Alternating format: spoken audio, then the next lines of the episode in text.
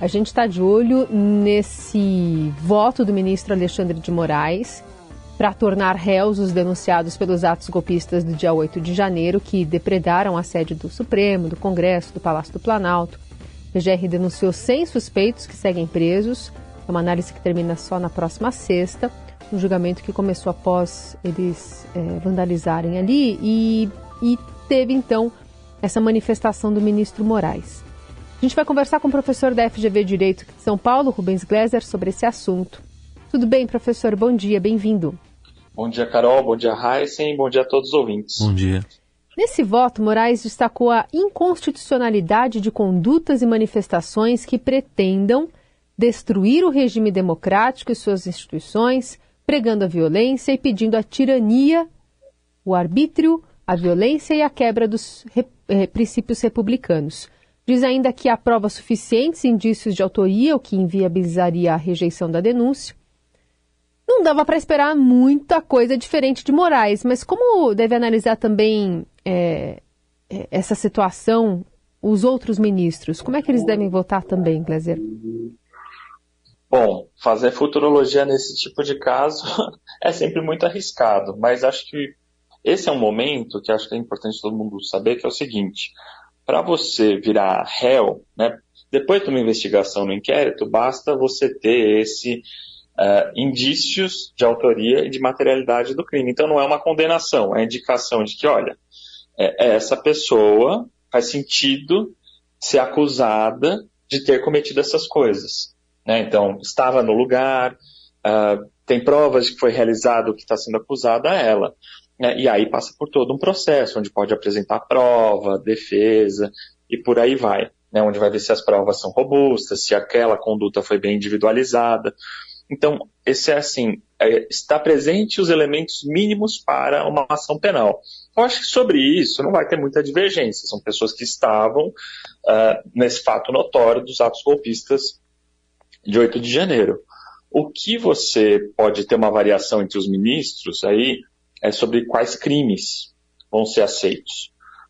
É, é possível imaginar, por exemplo, que ministros como o Cássio Nunes ou o André Mendonça talvez não aceitem a denúncia sobre os crimes mais uh, com, com, com peso simbólico maior e que possam ter repercussão também sobre outros grupos políticos, especialmente sobre Bolsonaro, como uh, golpe de Estado, por exemplo, derrubada do Estado Democrático de Direito e por aí vai, e possa aceitar, digamos, em algo de ato contra o patrimônio público e por aí vai. Então não é só dizer se abre ação penal, mas com qual crime. E talvez sobre esse aspecto haja alguma divergência. Professor, naquela fase ainda de coleta de provas, também de até de despachos do próprio ministro Alexandre de Moraes eh, e de argumentação da PGR também, se constatou que em alguns momentos havia repetição ali de, de termos, né, de, de construções, como se fosse até um copia e cola. É, como é que o senhor avalia isso, levando em conta que tem que haver a individualização das condutas de cada um? Bom, acho que se nós fôssemos pensar o que acontece no mundo, deveria acontecer no mundo ideal, é, deveria ser um processo artesanal em que há uma investigação de cada uma das pessoas, toda a redação é feita do zero, uma pesquisa feita do zero, mas acho que na justiça em geral isso não acontece, nenhum trabalho com esse volume acontece, inclusive na advocacia.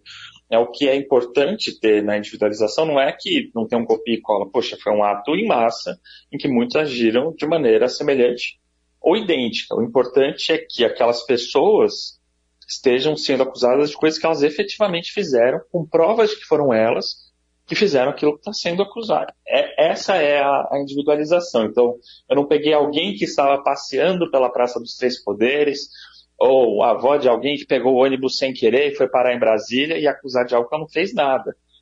As provas têm que ser individualizadas com uma narrativa que faz sentido para aquela pessoa, mas a gente precisa ser realista. Né? É um processo envolvendo centenas de pessoas realizando o mesmo tipo de ato. Então, vai ter coincidência na fundamentação e na estrutura de investigação e de julgamento também. Professor, além dessa questão da prova genérica, né, a defesa dos, dos envolvidos também argumentam que o STF é incompetente. Como é que você analisa essa denúncia sobre esse aspecto? É, realmente o STF é o órgão para se analisar as acusações apresentadas pela PGR, como defende Moraes? Acho que, em primeiro lugar, é importante destacar que na advocacia existe um princípio importante e que é complicado, às vezes, até de entender que o advogado não tem que escolher só os argumentos mais certeiros a favor do seu cliente. Ele tem que atender uma argumentação que ele tem que falar de todos os pontos possíveis. Sejam bons, sejam fracos, etc. Então, assim, a competência do STF, no caso, olha, você imagina que existe um dispositivo específico falando que os crimes uh, que acontecem no STF são de competência do STF. Então, assim, invadir o plenário do STF é um exemplo clássico de um crime que aconteceu lá. Mas a gente está falando dos inquéritos da investigação dos atos antidemocráticos. Esses atos entram na esteira e não são atos isolados. Eles fazem parte de um processo com financiamento, com estrutura política, com estrutura de comunicação de grupos interessados em modificar o regime do país, de um regime democrático. Então, cada um precisa ter claramente essa consciência, não necessariamente, mas eles entraram nesse processo grande. Então, cabe ao STF julgar é, os julgamentos sobre essa competência, sobre esse tipo de ato, e contra as manifestações de tudo que envolve esse esforço de derrubada do regime democrático, está sendo julgado lá. Agora vamos imaginar, professor, dois cenários. Um, é, lógico que não estou falando em geral, mas pegando caso a caso.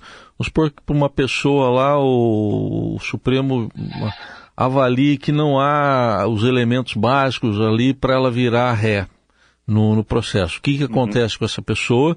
E o que, que acontece com quem efetivamente virar réu? Ele pode até ser solto para responder em liberdade? Sim, é, então a pessoa que o STF entende que não tem condição de virar réu, fica arquivado o inquérito, não tem ação penal aberta, e essa pessoa está inocentada. Né? Ela não responde a nada, não tem ficha suja, não tem nada disso. Você tem, ah, para as pessoas que estão no processo, né, se tornam réus, podem responder em liberdade. Essa é a regra do nosso sistema em geral. Então, a pessoa, a não ser que ela tenha risco concreto de fuga, de destruição de provas, ou que possa continuar envolvida na atividade criminosa, ela responde é, em liberdade. Né? Então, a não ser que você tenha esses elementos concretos contra ela.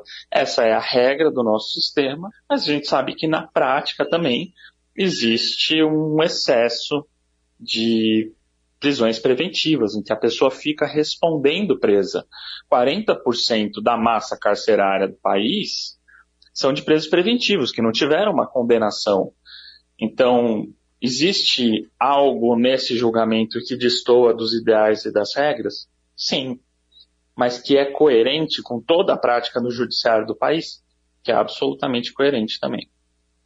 Falou em prisão preventiva, a PGR se manifestou ontem a favor é, ao, ao, ao, Supremo a favor da revogação da prisão preventiva do ex-ministro Anderson Torres. Defendeu que a saída da prisão seja seguida pelo cumprimento de algumas medidas cautelares, então o uso de tornozeleira eletrônica, ele que também estaria envolvido, né, investigado nessa questão dos atos de 8 de janeiro. Essa manifestação, na sua opinião, deve ser aceita pelo Supremo? É, olha, quando se fala deve no direito pode querer dizer muitas coisas. Eu não, não entendi exatamente é, se você quer saber se eu acho que, que eles vão argumento... aceitar ou se pelas regras deveriam. Isso, pelas regras deveriam, pensando na questão da prisão preventiva, como você citou, 40% da, da, da população carcerária está presa com a preventiva. É, a regra, Carol, é, é, essa. Tem que responder em liberdade a não ser que exista uma prova robusta. A presunção é de manter a liberdade até você ter uma condenação em segunda instância. Né? As pessoas vão lembrar que teve toda aquela briga, até para não ter a. Desculpa, para ser em segunda instância, não, para ter o trânsito em julgado. O nosso sistema trabalha com a presunção de inocência. Então, se a PGR está tomando todas as medidas cautelares para evitar que haja fuga, é, destruição de prova, faz sentido acolher pelo sistema. Mas eu acho que é importante a gente não ser hipócrita e reconhecer que existe algo nesse julgamento que é de fato excepcional e talvez é, precise precisem ser tomadas medidas adicionais de cautela. Né? Não é que acabou o movimento golpista. Existe um movimento golpista nos subterrâneos, arrefecido. E ser agora formalista com as regras sem ter noção de qual é o papel de cada um no andamento desse processo golpista pode ser muito arriscado também. Então, eu não tenho elementos de verdade, sendo honesto, para avaliar se é uma boa decisão soltar. Uhum. apesar do que diz a regra, a gente está falando de pessoas que querem abolir o pacto que torna essas regras possíveis, que torna a convivência entre pessoas diferentes a não esparramar para violência física, enfim, da aplicação igual da lei para todos. Então são circunstâncias de fato excepcionais que lembram essas situações de pós-guerra, de justiça de transição, então, nesse tipo de caso, tem precisa ser muito atento às consequências. Quais... Eu acho que os ministros vão ficar de olho nisso. Quais cautelas, por exemplo, Gleiser? Que devem ser tomadas? É, quais medidas? Eu acho que.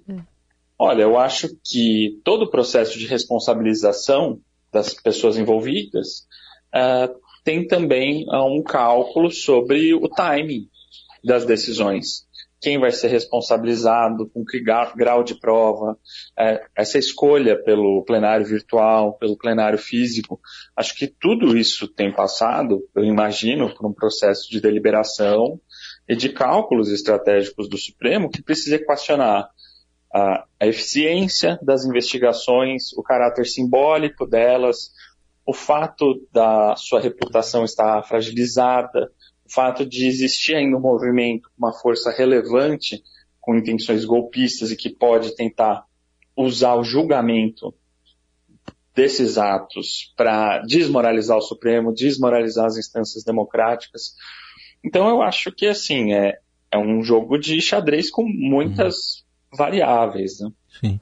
Professor, a gente tem visto aí uma novidade mais recente que é o exibicionista de rede social. É, até que ponto esse exibicionista aí, que acaba produzindo provas contra ele mesmo, está é, sendo tratado assim pelo, pelos operadores de direito? Quer dizer, a justiça já está reconhecendo o, esse exibicionista como produtor de provas contra ele mesmo? Ah, bom, a polícia agradece. Né? A pessoa fazer uma live dela cometendo um crime, ah, os órgãos de investigação e controle agradecem. Né? Você gera uma prova muito mais segura e eficiente do que os meios estatais seriam capazes de produzir. Mas eles mostram também, né, acho que uma dimensão ou de, de impunidade, né, do que essas pessoas estavam imaginando que ia acontecer no dia seguinte.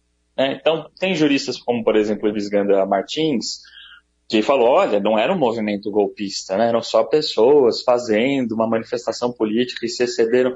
Bom, então como que você explica essa live? O que, que essa pessoa achava que ia acontecer no dia seguinte? Que ela ia ser investigada? Ela ia achar que o governo ia ser deposto e que ela ia ganhar uma placa, uma medalha de herói, uma estátua na Praça dos Três Poderes. Que as pessoas estavam num, num, uma intenção é, e uma concepção de realidade muito distante da nossa, que é comprometida com a transição pacífica de governos, da estabilidade previsibilidade do comportamento das instituições. Então, eu acho que a relevância né, dessas lives, dessas transmissões, é porque elas nos dão um insight sobre o que, que essas pessoas estavam imaginando que elas estavam fazendo. Elas imaginavam que elas estavam, de fato, derrubando a República. É, então, e é isso. E de quebra, então, ofereceram provas inegáveis para os órgãos de controle. Muito bem, professor da FGV Direito de São Paulo, Rubens Gleiser, conversando conosco aqui no Jornal Dourado. Sempre um prazer, professor. Prazer é todo meu. Uma boa semana a todos e a todas.